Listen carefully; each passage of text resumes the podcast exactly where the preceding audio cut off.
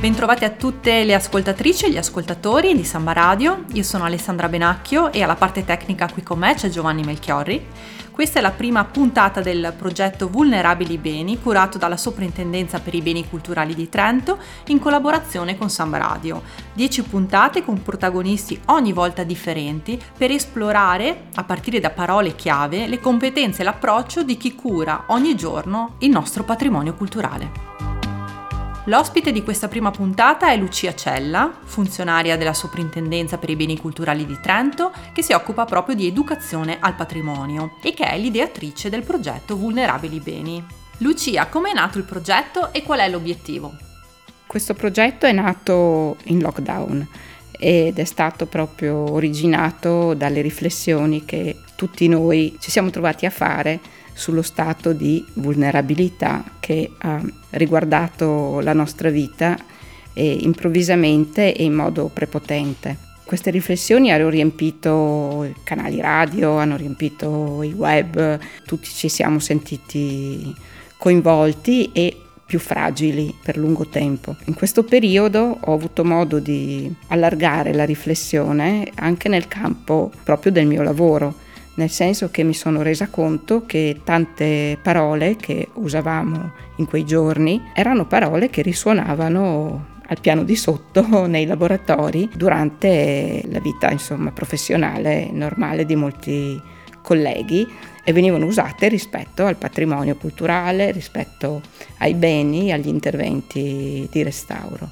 Allora mi sono chiesta e ho condiviso questo pensiero con appunto alcuni colleghi se non ci fossero delle assonanze più profonde tra questi due campi, il campo nostro, della nostra vita, dell'essere umano, e il campo del lavoro che riguarda il patrimonio, la salvaguardia del patrimonio, la messa in sicurezza, ma soprattutto il prendersi cura. E infatti poi lentamente si è formato questo progetto che definirei ibrido, in quanto tende a superare quelli che sono i margini dei saperi disciplinari o quelli che comunque noi riteniamo essere i margini dei saperi disciplinari, per eh, mettere in gioco delle commistioni e degli incroci con altri saperi che sono quelli della nostra esperienza, della nostra vita.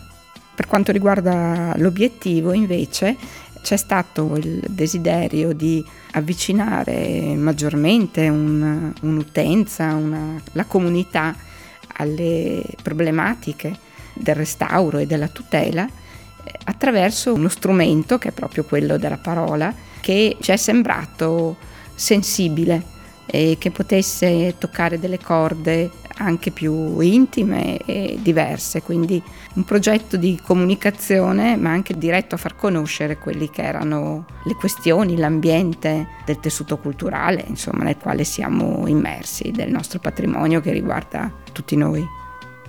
10 podcast e 10 parole chiave che parlano di vulnerabilità del patrimonio storico-artistico, ma anche degli esseri umani, e 10 interviste differenti.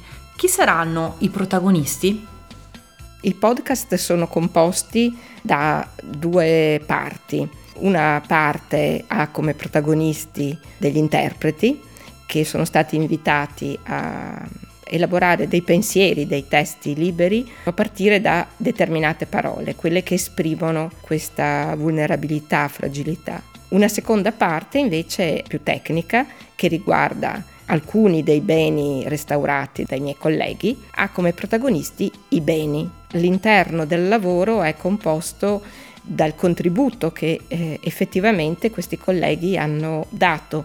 Io li ho interpellati, abbiamo discusso a lungo. Per creare questi brevi testi più tecnici, diciamo, è stato necessario confrontarci, confrontarci sul senso profondo di queste parole, di queste dieci parole scelte all'interno di una lista ben più ampia e eh, riuscire a estrarre una parte che potesse avere un significato immediato anche per il pubblico più ampio perché c'era poi il problema di come comunicare quest'idea, diciamo, questo processo di riflessione, ecco, estenderlo e condividerlo anche con l'esterno. E quindi c'è stato un ragionamento che ho cercato di, di comporre, ecco, in modo tale che i podcast rispecchiassero proprio il processo di elaborazione e questo echeggiare delle parole da un campo all'altro. Per chiudere Lucia, c'è una parola a cui ti senti più vicina, che in qualche modo appunto è strettamente legata al tuo ruolo di funzionaria della soprintendenza per i beni culturali? Beh, eh, naturalmente la parola che ha scatenato tutto è stato proprio vulnerabilità. Mi è sembrato che per mia esperienza personale, ma anche professionale, veramente ci siamo trovati in una presa di coscienza ecco, di, di questa nostra esposizione, anche se poi nel tempo una parola dietro l'altra mi sono sembrate tutte, a dire la verità, molto importanti. Adattabilità forse ha prevalso perché eh, richiama la necessità nata ancora di più in questo momento di riuscire a far fronte in modo sempre anche innovativo, anche originale, non scontato alle difficoltà che ci troviamo e fare in modo che la fragilità diventi un punto di forza, anche un'opportunità di innovazione per ognuno di noi. Grazie Lucia Cella e adesso è il momento di andare a scoprire la prima parola chiave di questa serie.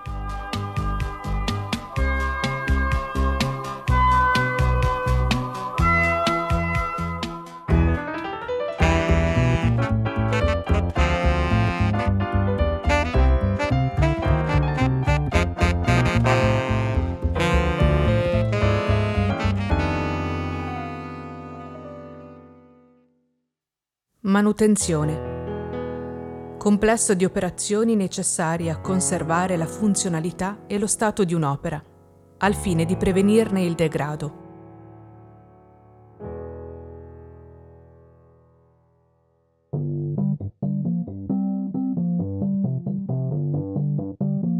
Tra noi e il mondo ci sono solo le parole.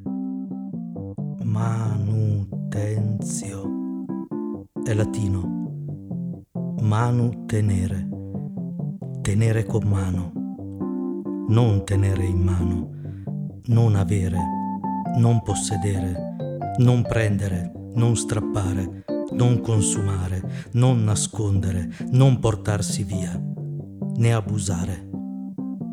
Non tenere per sé, tenere con.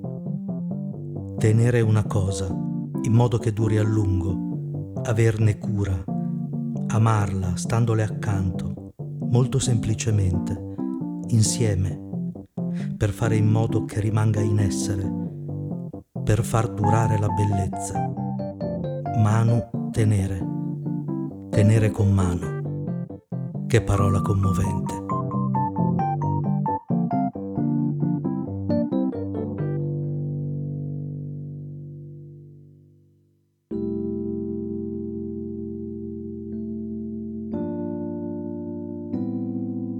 Tra il 400 e il 500 si assiste anche a Trento, così come nella vicina area veneta, all'esecuzione di affreschi sui palazzi cittadini, che ne abbelliscono il volto e l'immagine, tanto da farle meritare il titolo di città dipinta. Importanti interventi di scoprimento e di restauro, avvenuti negli ultimi tre decenni del Novecento, curati e cofinanziati dall'amministrazione provinciale e comunale, hanno riportato alla luce oltre 100 decorazioni pittoriche di pregio. Casa Sardagna, all'angolo tra via Santa Trinità e via Mazzini, Casa Cazzuffi, Casarella e Casa Balduini in piazza del Duomo, Casa Alberti Colico, i palazzi Thun, Geremia e Del Monte, lungo il percorso utilizzato dai cortei nelle occasioni solenni e molte altre. Da allora però Dopo gli importanti restauri che ne hanno interrotto il degrado, questi affreschi non sono più stati oggetto di regolari controlli dello stato di conservazione o piani di manutenzione, subendo degradi e deterioramenti causati da molti fattori, tra cui l'esposizione all'inquinamento o agli agenti atmosferici, come venti e precipitazioni, ancoraggi di elementi estranei, cavi, tubi, insegne, difetti nei prodotti utilizzati, errori esecutivi. Conoscere per pianificare secondo priorità è ciò che contraddistingue l'operare metodologicamente fondato. Il patrimonio artistico, compreso quello pittorico, è un bene prezioso ed estremamente fragile. Necessita di cura e attenzione costanti, monitoraggi e sopralluoghi programmati e risorse adeguate. Per rendere più consapevoli e partecipi la comunità e lo stesso decisore politico su questo tema, di recente la sezione trentina di Italia Nostra ha lanciato un allarme importante attraverso una campagna di sensibilizzazione finalizzata al censimento delle decorazioni murali urbane e a una loro più adeguata salvaguardia. Anche il diritto alla cultura è una pratica di cittadinanza.